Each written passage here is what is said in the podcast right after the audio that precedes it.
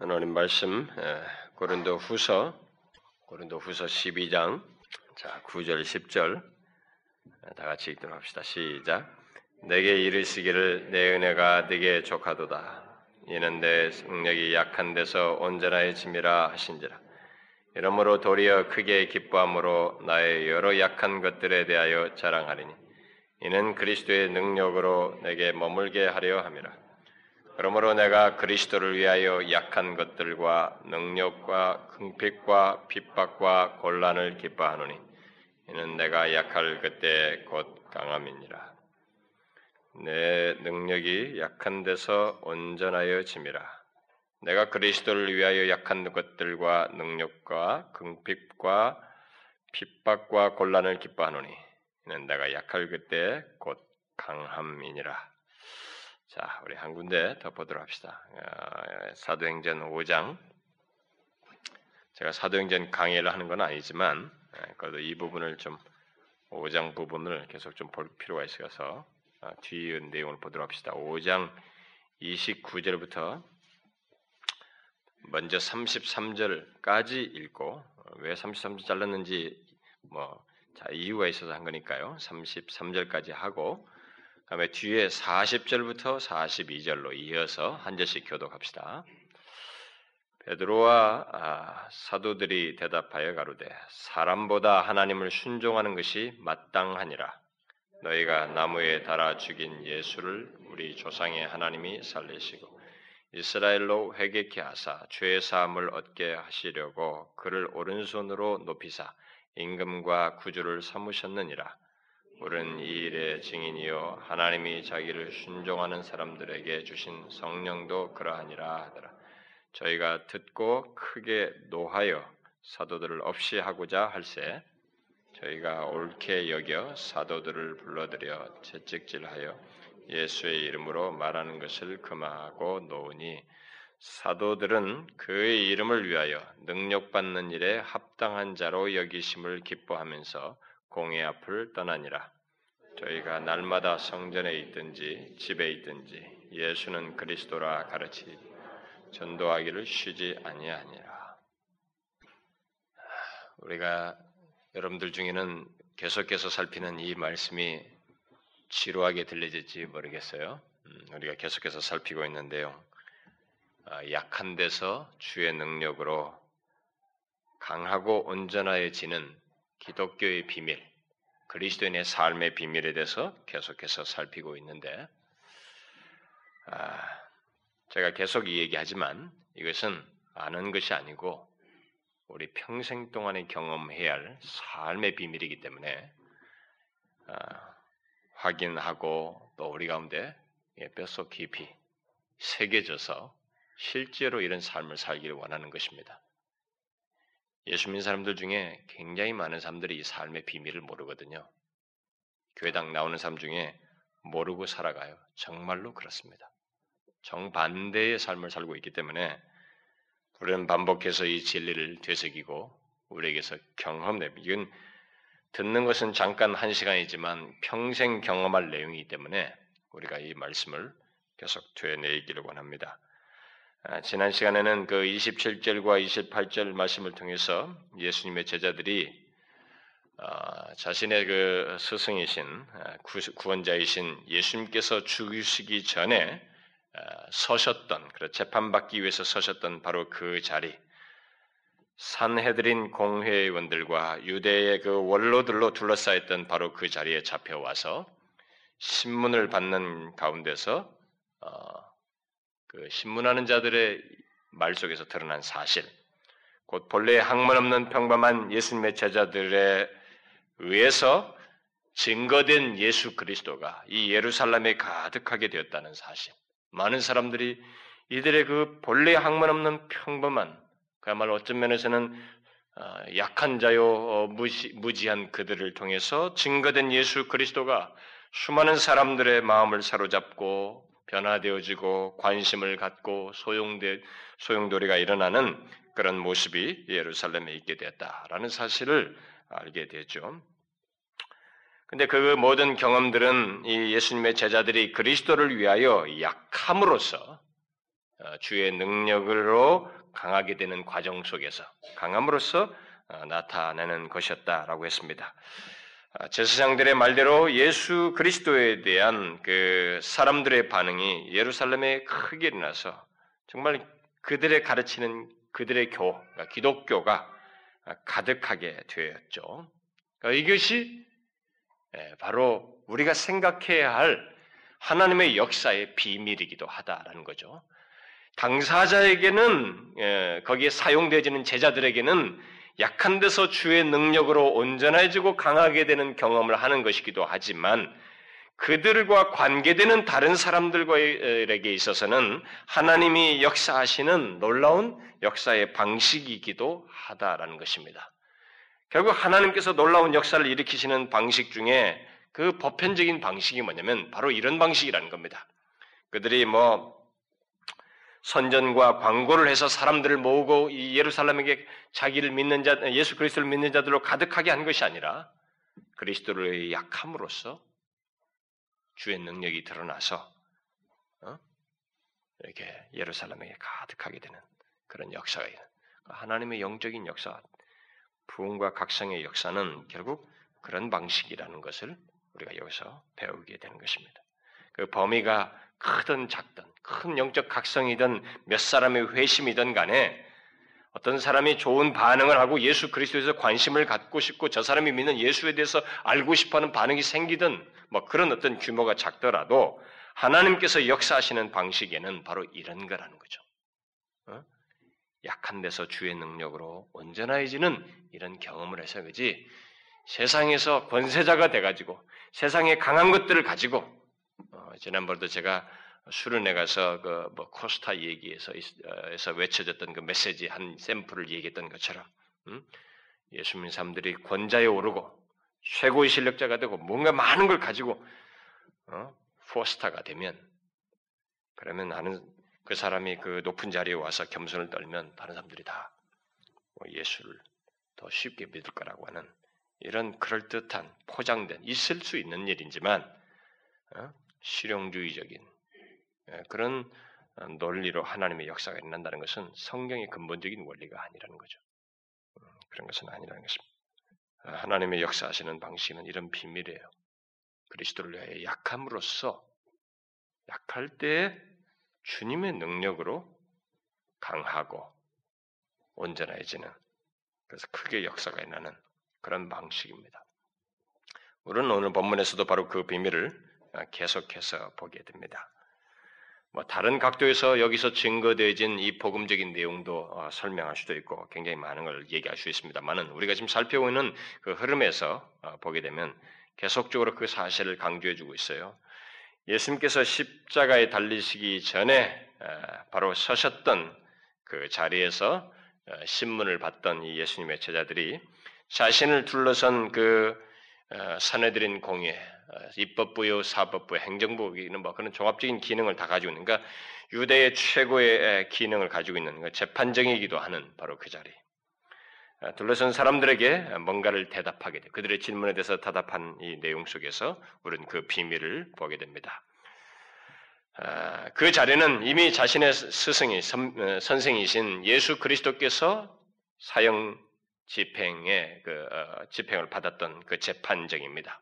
그러니까 극단의 자리로 나아갈 수 있는 바로 그 자리인데 그 재판정에서 이들은 놀랍게도 자신들을 변호하지 않고 오히려 예수 그리스도 또 하나님을 어, 높였습니다.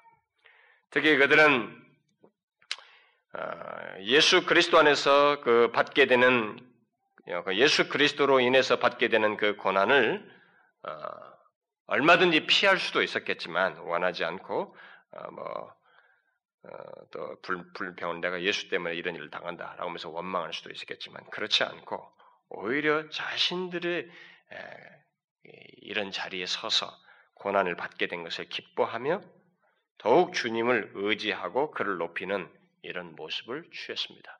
나중에 우리가 뒤에 그 40절 이하에서 읽었던 것처럼 그들은 기뻐했어요.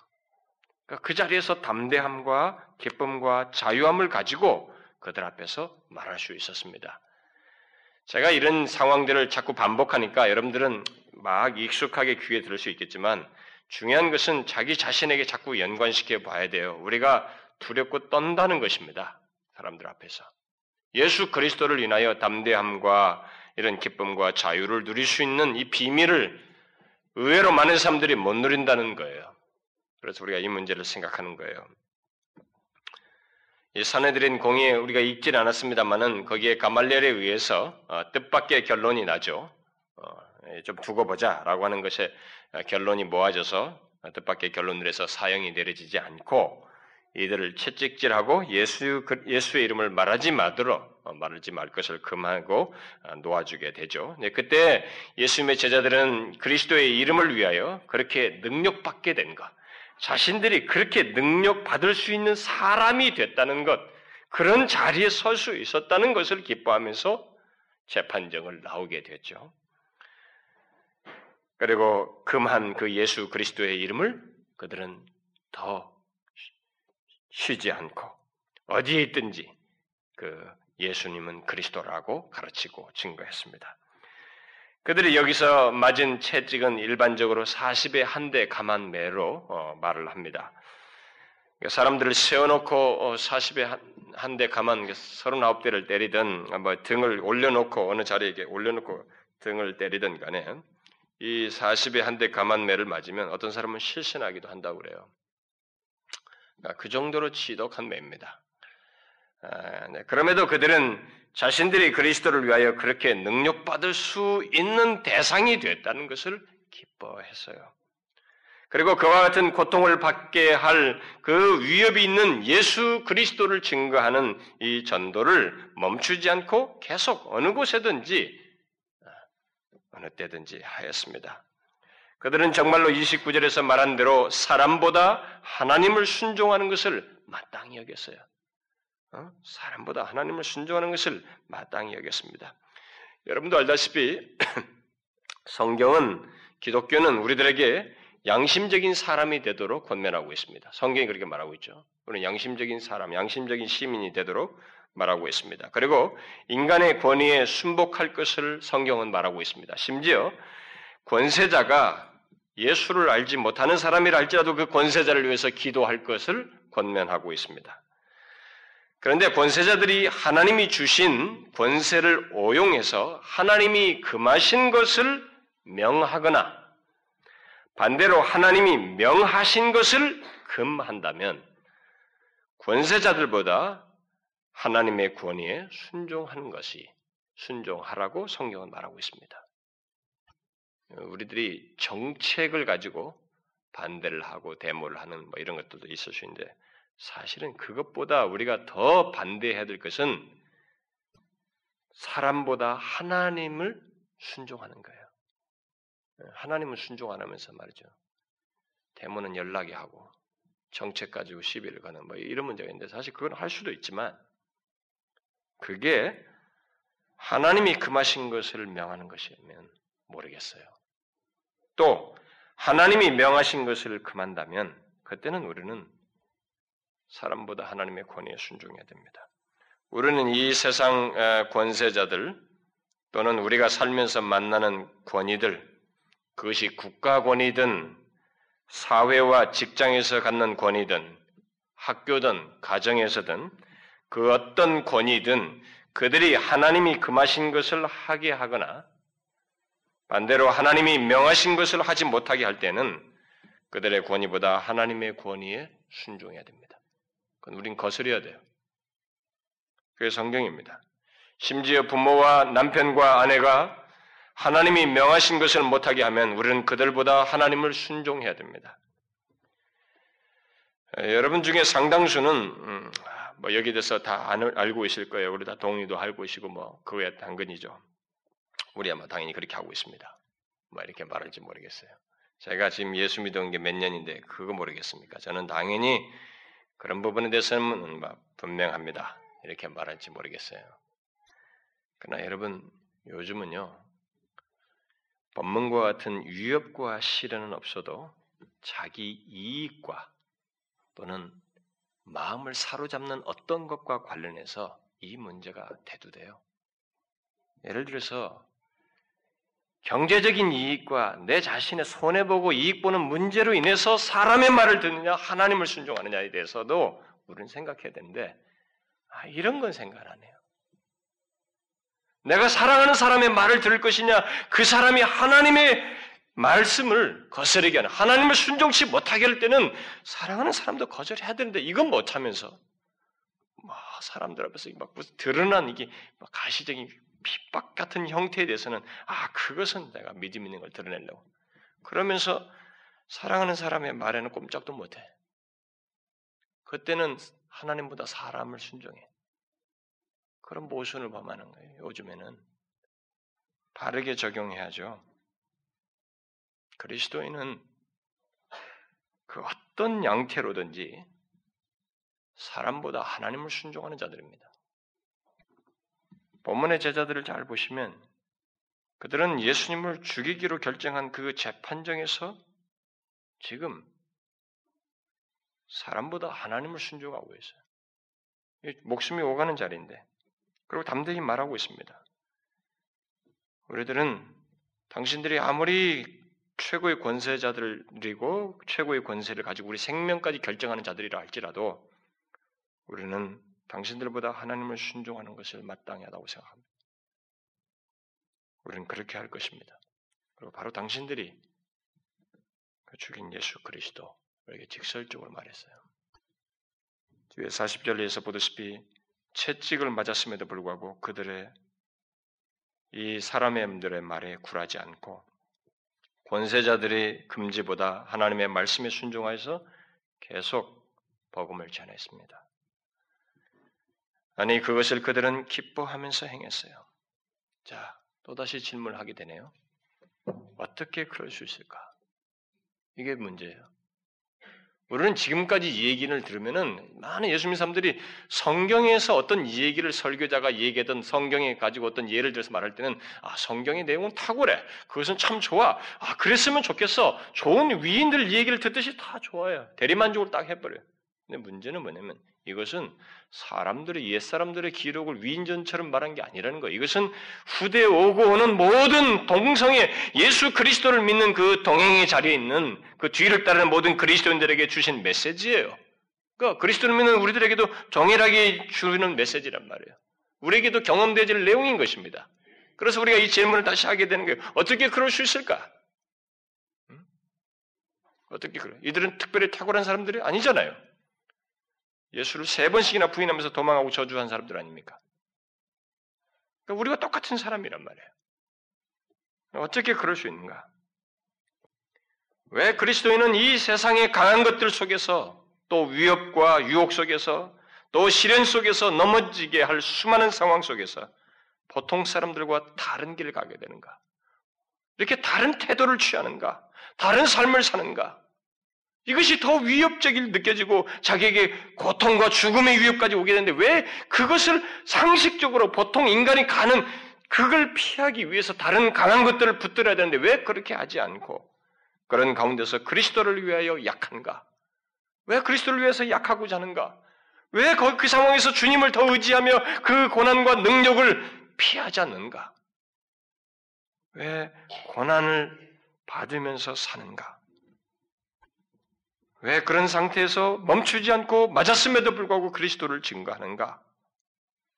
아, 이게 우리의 질문이에요. 이런 모습을 보게 될 때 그리스도인의 삶은 정말로 특별합니다.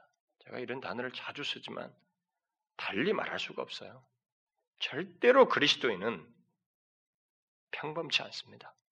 우리가 모양새가 껍데기가 비슷하게 살아가고 똑같은 일을 똑같은 뭐 사람과 모든 모습을 갖지만 우리를 구별하시는 하나님의 구원의 비밀부터 존재에서부터 우리에게 허락되어지고 인도되어지는 모든 삶, 우리가 살게 되는 이 삶의 비밀, 비밀스러운 삶을 가진 것에서부터 그리스도인은 절대로 똑같지 않아요. 이 세상의 자연인과 똑같지 않습니다. 정말로 스페셜하다고요. 특별해요.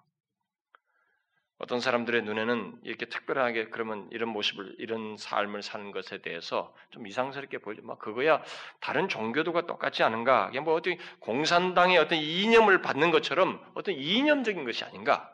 어? 뭐 어떤 이념을 하나 종교 사상이든 어떤 이념을 확고하게 잡으면은 그 사람들이 그것에 의해서 막그 어, 목숨을 걸기도 하고 거기에 어, 최선을 다하지 않는가? 공산당도 목숨 버리기도 하는데 심지어 어떤 종교들은 그 자기의 종교 그 신념을 위해서 목숨도 버리는데 뭐 그런 것과 동일한 거 아닌가? 여러분 동일하지 않아요.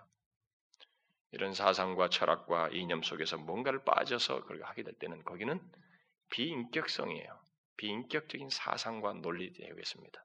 그런데 여기 나오는 기독교의 크리스천들의 이런 어, 특별한 삶 속에서 겪는 고난, 기꺼이 이런 길을 가는 그 모든 것은 인격적인 관계 속에서예요.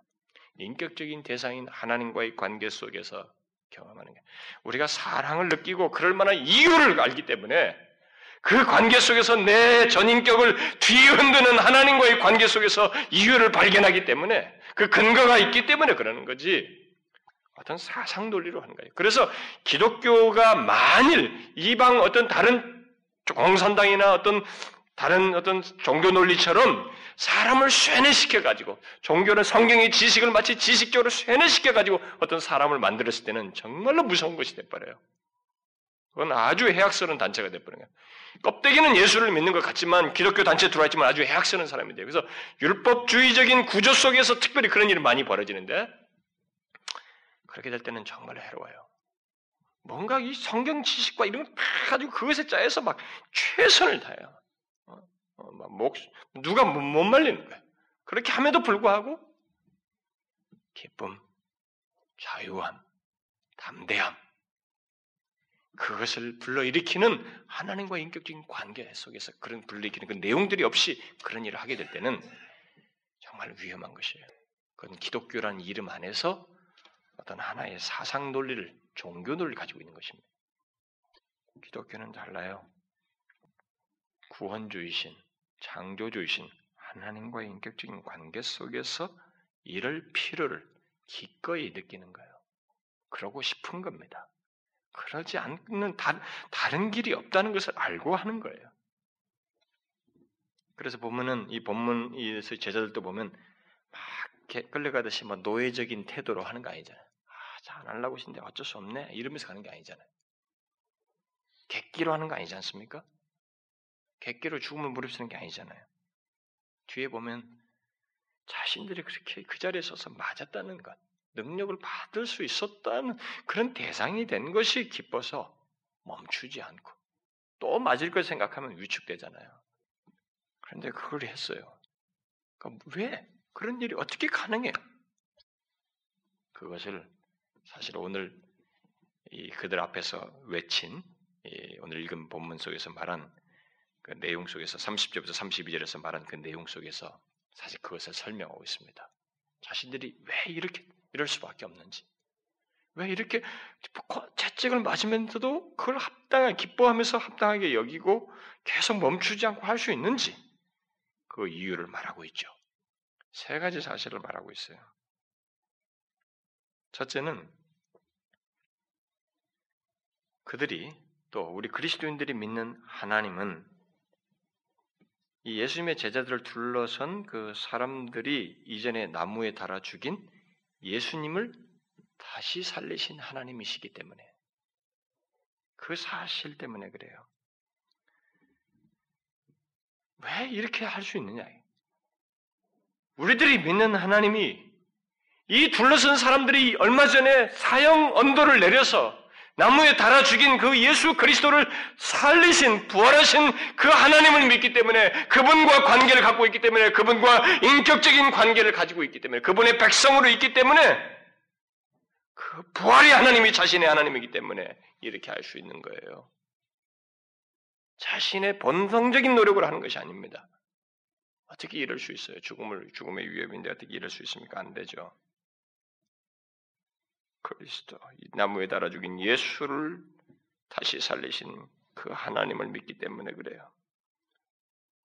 여러분, 이것이 우리에게도 동일한 이유인 것입니다. 우리가 믿는 하나님은 죽음에서 부활케 하시는 하나님이에요. 죽음에서 부활케 하시는 하나님입니다. 바울이 예배소서 1장에서 그리스도인들에게 뭐라고 그랬어요? 그의 힘의 강력으로 역사하심을 따라 믿는 우리에게 베푸신 능력의 지극히 크심이 어떤 것을 너희로 알게 하시기를 구하노라. 그 능력이 그리스도 안에서 역사하사 죽은 자들 가운데서 다시 살리시고 하늘에서 자기의 오른편에 앉으셨다.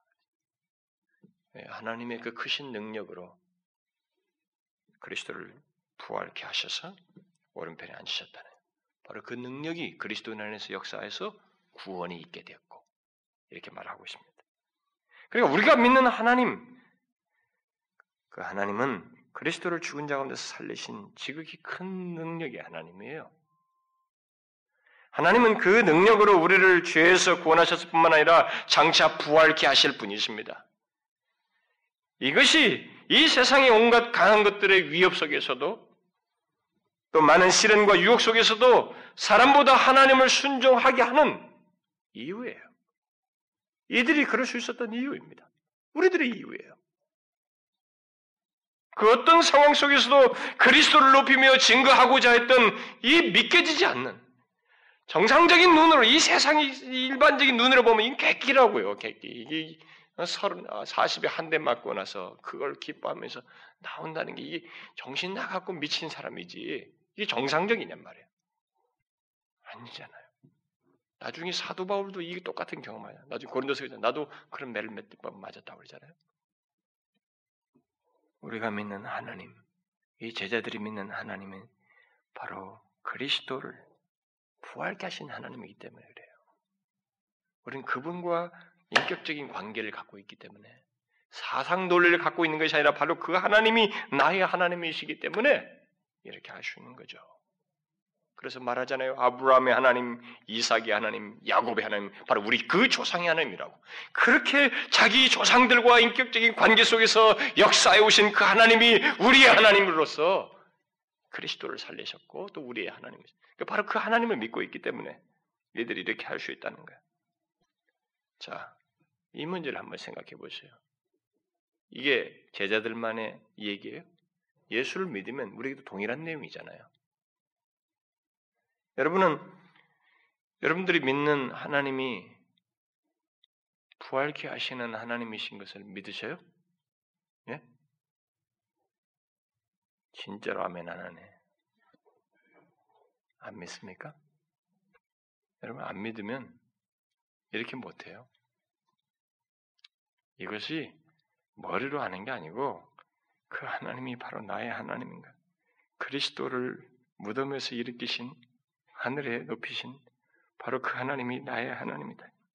아브라함의 하나님이셨고 바로 그리스도를 일으키신 그 하나님이 나의 하나님이라는 믿음이 없으면 이렇게 못하죠. 하나님을 사, 람보다 하나님을 순종하지 못합니다. 거꾸로 되죠. 하나님보다 사람을 순종하죠. 이걸 못 믿으면 사람을 순종합니다. 그러나 분명히 이 사실을 이들과 똑같이 믿고 있으면 음? 그는 큰 시련과 위협과 유혹 속에서도 사람보다 하나님을 순종하죠. 그분이 어떤 분인데? 부활케 하시는 하나님인데. 아니, 그분을 믿죠. 그분을 순종하죠. 그렇지 않겠어요? 여러분 한번 잘 보세요. 자신을 한번 잘 보시라고요. 이런 부분에서. 왜 우리들이 이런 그리스도인의 비밀스러운 삶을 경험하지 못할까? 많은 사람들이 교회당에 오가는데 그 여러 가지 이유를 생각할 수 있겠으나 결국은 하나님에 대한 믿음이 우리가 왜곡돼 있어요. 뭔가 잘못되어 있는 것입니다. 자신이 믿는 하나님조차도 정확히 알지 못한다는 것이에요. 죽음에서 부활케 하시는 하나님이라는 것을 알지 못하기 때문에 하나님보다 사람을 다 순종하는 거예요. 사람보다 하나님을 순종해야 되는데 거꾸로 간다 이 말입니다. 여러분 한번 생각해 보세요. 여러분은 사람보다 하나님을 순종하나요? 아내의 말보다도 하나님을 순종합니까? 남편의 말보다도? 그러다 해서 뭐 제가 남편과 아내를 하나님과 뭐 대조하자는 거 아니에요. 흔히 넘어지는 얘기를 꺼내자는 것입니다. 그래서 만약 누가 당신 어? 하나님과 나중에 택해 그러면 그 바보들에게는 어떻게 해야 되겠어요? 좋아, 나 하나님 택하겠어. 이렇게 하면 큰일 나죠. 이 말씀을 인용하면서 사람보다 하나님을 순종하는 게 맞아. 그러면 큰일 나죠. 그 사람들에게는 꼼짝 못하게 하기 위해서 아, 둘 다 포기 못합니다. 그래야 되겠죠. 포기는 못하되 나는 하나님을 순종해야 된다고. 여러분 잘 보세요. 우리들이 뭔가 하나님을 정확히 몰라요. 이들처럼. 산지식으로 안 갖고 있기 때문에 약한 데서 온전해지는 이 비밀을 바로 이런 자리에서도 그런 주님의 능력을 경험치 못하는 일이 우리 가운데 있지 않겠어요? 오늘의 현실을 보게 되면. 또 한 가지 이들이 어, 말하는 이유가 있죠. 음, 그, 그런 위협 속에서도 어, 사람보다 하나님을 순종하며 살 수 있는 그 이유와 근거로서 그들이 말하고 있는 것은 뭐겠어요? 아, 부활 승천하셔서 만유의 임금과 구주가 되신 예수님 때문입니다. 하나님은 예수님을 죽음에서 일으키실 뿐만 아니라 그를 높여 임금과 구주로 삼으시고 회개와 죄 사함을 받게 하셨어요. 다시 말해서 우리들이 믿는 예수 그리스도는 만유의 왕과 구주로서 회개와 죄 사함을 주어 구원하시는 분이시라는 거예요. 그 누구도 그를 통하지 않고는 죄에서 구원받을 수 없다는 것입니다. 세상, 권, 세상 권세자도 또 이 세상의 그 강한 것들을 많이 소유한 자도 우리들이 믿는 예수 그리스도께서 회개와 죄 사함을 주시지 아니하시면 구원받을 수가 없어요. 우리는 지금 바로 그 만유의 왕, 만유의 임금이요 그 구주를 믿고 있는 것입니다. 바로 그분과 이런 특별한 관계를 가지고 있어요. 이미 이 제자들은 또 바로 그분을 배운 사람들이에요. 부활하셔서 이제 그 자리에서 만유의 임금이요 구주로 계신 그분을 그분과 관계를 갖고 있는 사람이에요. 그렇기 때문에 이 자리에서 그 위협 속에서도 사람의 말을 들을 수 없어요. 그들의 말보다 아무리 그들의 말이 위협적이어도 그들의 말보다 하나님을 순종하고 하나님을 듣고자 하는 것이죠. 학문 없는 본래 학문 없는 예수님의 제자들이 그런 절박한 상황 속에서 자유와 기쁨을 가지고 담대하게 하나님을 사람보다 하나님을 순종하는 것을 말하고 또 오히려 채찍을 맞음에도 예수 그리스도를 증거할 수 있었던가? 바로 그 증거하는 예수 그리스도가 만유의 임금이시기 때문에 만왕의 왕이시요 구주이시기 때문에 부활 승천하셔서 모든 사람, 모든 사람이 그를 통해서 구원을 얻기 때문에 바로 그런 것이에요. 여러분은 자신이 믿는 예수 그리스도가 바로 그 분이시라는 거예요. 여기서 이 제자들이 말한 바로 그 예수 그리스도, 만왕의 왕이시오 구원자이신 것을 알고 그 때문에 사람보다 하나님을 순종합니까? 그분에 대한 인격적인 관계와 이해가 없으면, 신뢰가 없으면, 어찌 이런 상황에서 일할 수 있겠어요? 자유할 수 있겠습니까? 담대할 수 있겠어요? 못하죠? 못합니다. 그래서 어떤 면에서 모든 성경을 가리키는 모든 사람은 강단에서나 성경을 나누는 자리에서 죽으라고 외쳐야 할 내용이 뭐냐면 우리들이 알아야 할 하나님, 그 하나님을 끝까지 소개하는 거예요. 우리 주 예수 그리스도가 어떤 분인지를 소개하는 것입니다. 성경의 모든 계시가 바로 그것을 얘기하고 있기 때문에 그것을 얘기함으로써 바로 그 하나님이 당신의 하나님인지 그리고 당신의 하나님인 것을 믿도록 하는 것이에요.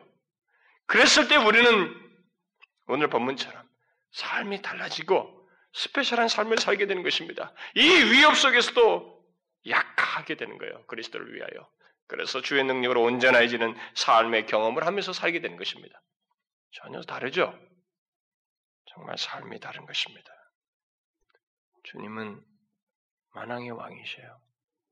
우주 만물은 그의 통치 아래 있습니다. 여러분과 제가 하루하루 살아가면서 겪는 모든 것은 그의 통치 아래 있어요. 이걸 잊지 말아야 됩니다. 그 때문에 이들은 사람보다 하나님을 순종할 수 있었던 거죠. 또 한 가지 마지막으로 그 생명의 위협 속에서도 그들이 사람보다 하나님을 순종할 수 있었던 것, 또 우리들이 사람보다 하나님을 순종해야 할 이유는 하나님께서 자기를 순종하는 사람들에게 주신 성령 때문이에요. 왜 나오잖아요? 음, 하나님이 자기를 순종하는 사람들에게 주신 성령도 그러하니라. 그들에게 성령을 주셨 성령 하나님은 예수 그리스도에 대한 최고의 증인이십니다. 성령 하나님은 예수 그리스도의 증인의 발원지예요, 결국. 그래서 어떤 예수 믿는 사람이 예수 그리스도를 증거한다. 라고 하면 그것은 바로 성령께서 그 사람 안에서 역사하시기 때문이에요. 성령 하나님은 예수 그리스도를 증거하시는 분으로서 하나님을 순종하는 자들 안에서 역사하여서 그 그리스도를 증거하게 하십니다. 그렇다면 예수 그리스도를 믿는 우리들은 성령을 받은 자들이요, 그에 의해서 사람보다 하나님을 순종하는 자들입니다. 그러니까 이들이 이렇게 이런 위협의 자리에서도 사람보다 하나님을 순종하며 채찍을 맞음에도 끊임없이 예수 그리스도를 증거할 수 있었던 것은 바로 성령에 의해서예요. 하나님을 순종하는 자에게 주신 성령에 의해서입니다. 자, 이렇게 보면 오늘 이 읽은 이들이 말한 내용에서 보게 되면 자기들이 이렇게 할 수 있었던 그 중에 근거가 발견되는데 그 근거가 놀랍게도 성부와 성자와 성령 삼위 하나님이 다 거론되고 있어요. 자, 이 얼마나 놀라운 비밀이에요? 왜 우리 그리스도인들이 이 세상에서 전혀 다른 방식으로 살 수 있는가? 약한 데서 주의 능력으로 온전해지는 이 비밀스러운 삶을 살 수 있는가? 그것은 성부와 성자와 성령 하나님의 능력과 은혜와 관계와 보호와 인도 속에 존재하기 때문에 그래요. 그 가운데서 삶을 살고 있기 때문입니다. 이렇게 감당할 수 있는 것도 채찍을 맞으면서도 기뻐할 수 있었던 것도 성령에 의해서예요. 자신의 힘이 아닙니다, 여러분. 자신의 힘이 아니에요. 그래서 어떤 사람들은 이런 생각들을 많이 해요. 그 예를 들어서 뭐 옛날에 주기철 목사님이나 뭐 이런 사람들이 막 고문할 때 이 손톱에다 뭘 막 찌르고 막 이렇게 고문하고 막 굉장한 고문들 많이 했잖아요. 그런 고문들이라든가 또 화형당한 장면들이 있잖아요. 이 종교학자들 보면 이런 거 보면은 그런 거 볼 때 어떻게 우리가 나는 정말 그런 순교를 못 당하겠다. 뭐 이렇게 생각들을 하죠. 뭐 당연히 뭐 그렇게 생각이 되죠 본성적으로. 근데 만일 하나님은 그런 사람들을 사실은 택하셔요. 음, 택하셔서 하시는데 뭐 아무나 거기다 세우지는 않습니다. 아, 않는데 근데 택하셔서 그런 사람들 거기 서서 그런 순교를 당하게 될 때 여러분 사실은 성령에 의해서 그것이 감당돼요. 그는 자신의 인간의 본성으로 감당 못합니다. 그들이 의지하는 하나님에 의해서 그들이 신뢰하는 주의 능력으로 성령의 도우심으로 그런 일을 감당케 하셔요. 그래서 그가 감당케 하시는 겁니다. 우리가 감당하는 거 아니에요. 여기도 마찬가지. 왜 우리들이 특별한 삶을 살 수밖에 없느냐? 바로 이 삼위 하나님 때문에 그래요. 삼위 하나님이 우리의 연관되어 있습니다. 위협을 받고 고난을 받고 채찍을 맞고 온갖 반대에 부딪히지만 우리는 그 가운데서 삼위 하나님의 능력과 역사 속에서 특별한 삶을 살 수 있도록 은혜와 능력을 힘입어요. 그렇기 때문에 가능하죠. 여기서 지금 그걸 얘기하잖아요. 바로 이런 삼위 하나님과의 관계 속에 존재하기 때문에 그리고 끊임없이 그가 감당할 수도 도우시고 역사하시기 때문에 부활의 권능으로 부활의 권능으로 우리를 다루실 것이기 때문에 바로 그 하나님이 우리의 하나님이시기 때문에 이렇게 위협 속에서도 사람보다 하나님을 순종하는 것입니다. 약한 데서 주의 능력으로 온전해지는 경험을 하면서 사는 거예요. 우리가 이 세상의 강한 자들에게 이 세상의 강한 것들로 이겨버리면 그건 똑같은 거예요. 어? 그건 세상의 논리와 다를 바 없습니다. 그러나 여기 이 사람들이 자신의 강한 것들로 다 발휘해보지만 못 이기고 내놓잖아요. 못 이깁니다. 그들이 못 이기는 강함이 그들에게 있었어요. 도대체 어디로부터 기인한 건가? 전혀 알지 못하는 거죠. 이 세상이 알지 못하는 거예요. 분명히 두려워할 그 자리에서 두려워하지 않고 담대하며 매이지 않고 자유함을 가지고 만족함을 느끼며 기뻐하면서 감당하는 이들에게는 바로 삼위 하나님과의 관계 속에서 그리스도를 위하여 약함으로써 되는 거죠. 여러분 중에 어떤 사람들은 이런 내용이 조금 자기와의 격세지감을 느끼게 하는 아 이게 좀 자기는 그게 실제적으로 와닿지 않는다. 아, 내가 거의 알지 못하는 삶인 것 같다. 이렇게 하는 사람이 혹 있을지 모르겠어요.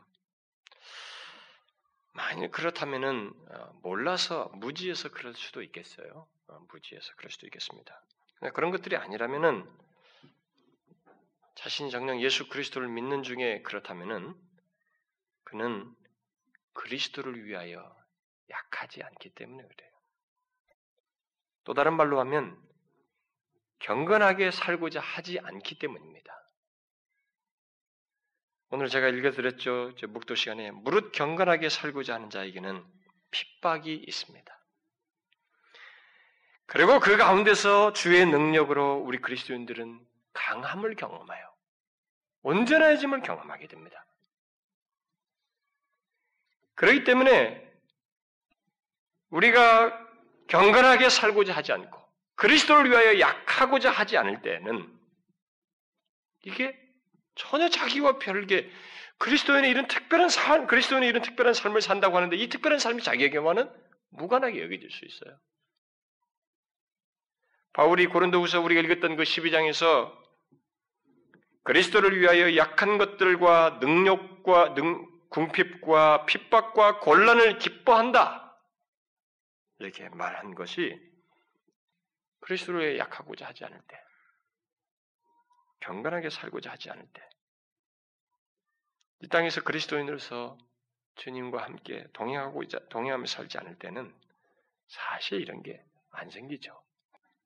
다시 말해서 우리의 삶 속에서 그리스도를 위하여 약하기보다 자신을 위하여 세상에 가한 것들을 붙들고 그런 것들을 의지하면서 살 때에는 오히려 정반대 삶이 있을 수 있죠.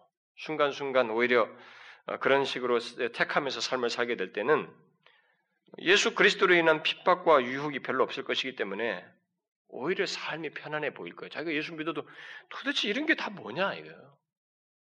무슨 약할 때 주의 능력 온전하는 것이 그리스도의 삶의 비밀이라는 거야. 나 이런 건 정말 모르겠다. 오히려 삶이 무난하고 편안해 보이기까지 할 거예요.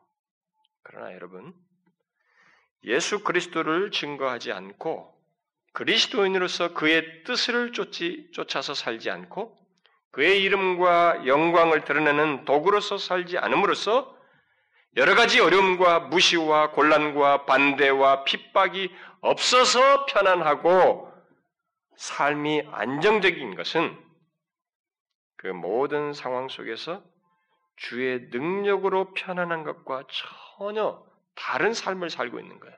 그러니까 보통 넌 크리스천들의 삶과 유사한 것을 살고 있다는 것입니다.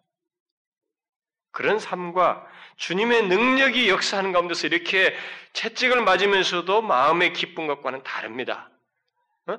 그런 여러 가지 주의 능력, 그리스도에 약하지 않음으로써 여러 가지 그런 핍박과 어려움이 없어서 편안한 것과 그런 것이 있음에도 불구하고 그 자리에서 주의 능력으로 기쁜 것과는 다르다 이거예요. 다른 것입니다. 이런 것이 없어서 편안한 걸 보고 아 나 예수 잘 믿어서 편안하다. 하나님께서 나에게 항상 이게 은혜와 축복을 주셔서 편하다. 오버하면 안 됩니다. 오해하면 안 돼요. 내게 환경적으로 잘 되는 것은 무조건 하나님의 축복이라고 말할 수 없어요. 말할 수 없습니다. 그리스도를 위하여 약하지 않고 주님의 뜻을 쫓아 살지 않고 경건하게 살지 않음으로써 편안한 것은 그리스도인의 삶이 아닙니다. 그리스도인의 삶이 아니에요. 그리스도인은 주님을 위해서 약함으로써 본문의 제자들처럼 세상이라고 하는 이런 강함을 세상이 알지 못하는 그런 강함을 경험하면서 사는 사람들이에요. 전혀 다른 삶을 사는 거죠. 전혀 이 세상이 이해하지 못할 역설적인 삶을 사는 사람들입니다. 우리는 죽음에서 부활케 하신 하나님,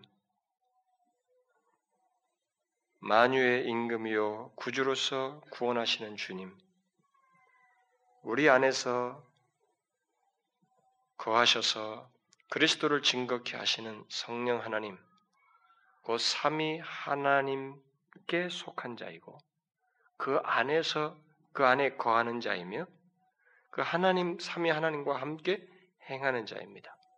바로 이 사실 때문에 우리는 다른 길을 택할 수밖에 없고 택해야만 합니다. 사실 이 본문의 제자들은 그 사실 때문에 다른 길을 택하고 싶지도 않았던 거예요.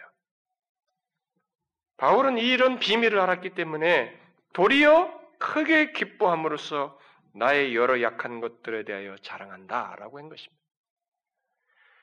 여러분, 우리가 예수를 믿는다면 이 바울의 이 고백을 이해할 수 있어야 됩니다. 공감할 수 있어야 돼요.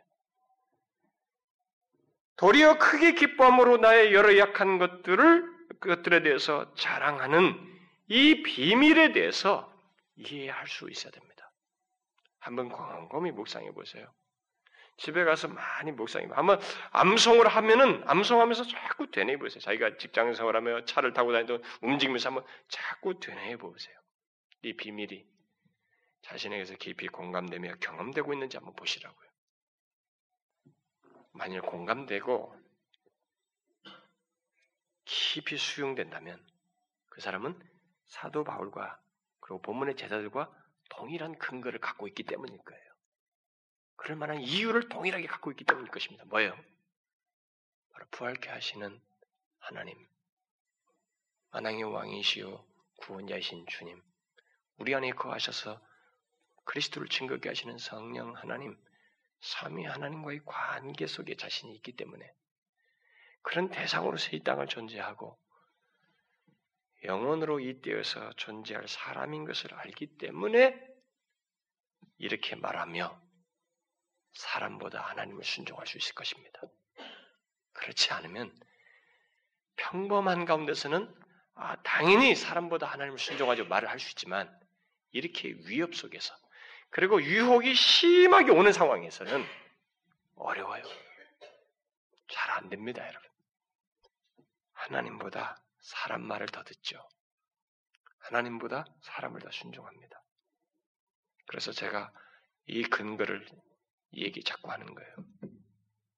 여러분, 우리는 그런 면에서 관계부터 존재부터 특별해요. 삶이 하나님과 관계돼 있어요. 그러니 특별한 삶이 있을 수밖에 없는 겁니다. 특별한 삶이라는 것은 이 세상이 잘 되는 삶이 아니라 약한 데서 주의 능력으로 온전해지는 그런 특별한 삶을 살 수밖에 없다 이거예요.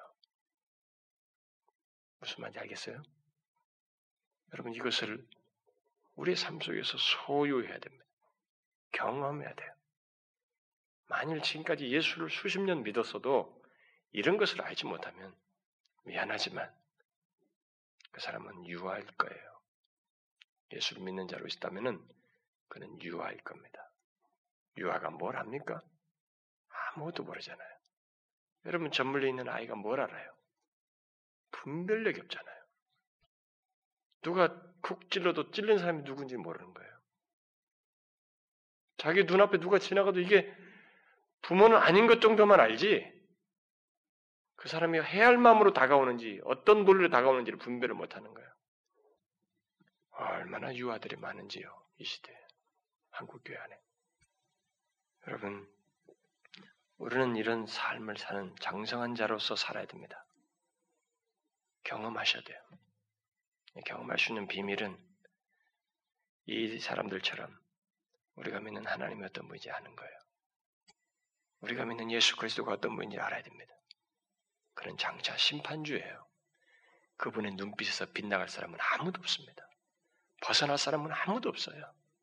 이 세상에 절대 권력을 가졌어도 그분의 눈빛에서 벗어나지 못합니다. 우리는 바로 그분을 믿는 사람들이에요. 그분과 동행하는 자라고요. 그러니 이 자리에서도 이 권세자들 앞에서도 사람보다 하나님을 순종할 수 있는 것입니다. 여러분과 제가 그런 자라는 거 아셔요? 이 사실을 알고 사셔야 됩니다. 그래서 이 특별한 삶을 살아야 돼요. 그런 경험이 계속 되길 바래요. 기도합시다. 하나님 아버지, 우리조차도 다 헤아리지 못하는 특별한 은혜를 우리에게 주셔서 우리를 특별한 자로 결국 성부, 성자, 성령 하나님과 관계를 갖게 된 그런 대상으로 삼아 주시고 그뿐만 아니라 우리로 하여금 이 세상에 흔한 썩어질 것을 위해서 살아가는 삶과 다른 하나님과 동행하는 삶, 하나님의 것을 알고 살아가는 삶, 주의 능력으로 살아가는 그런 삶을 살도록 우리를 불러주신 하나님, 감사합니다. 이 그리스도인의 특별한 삶, 비밀스러운 삶을 우리가 어떤 유혹 속에서도 위기와 위협 속에서도 경험함으로써 참 이 짤막한 인생살이 속에서 은혜를 경험하는 저희들 되게 해 주옵소서. 하나님, 하나님과의 특별한 이 관계와 은혜 때문에 본문의 사도들처럼 사람보다 하나님을 순종하는 분명한 이유를 가진 그런 저희들이 되기를 원합니다. 또 그런 삶을 살기를 소원합니다. 주의 성령이여 이끌어 주옵소서. 예수 그리스도의 이름으로 기도하옵나이다.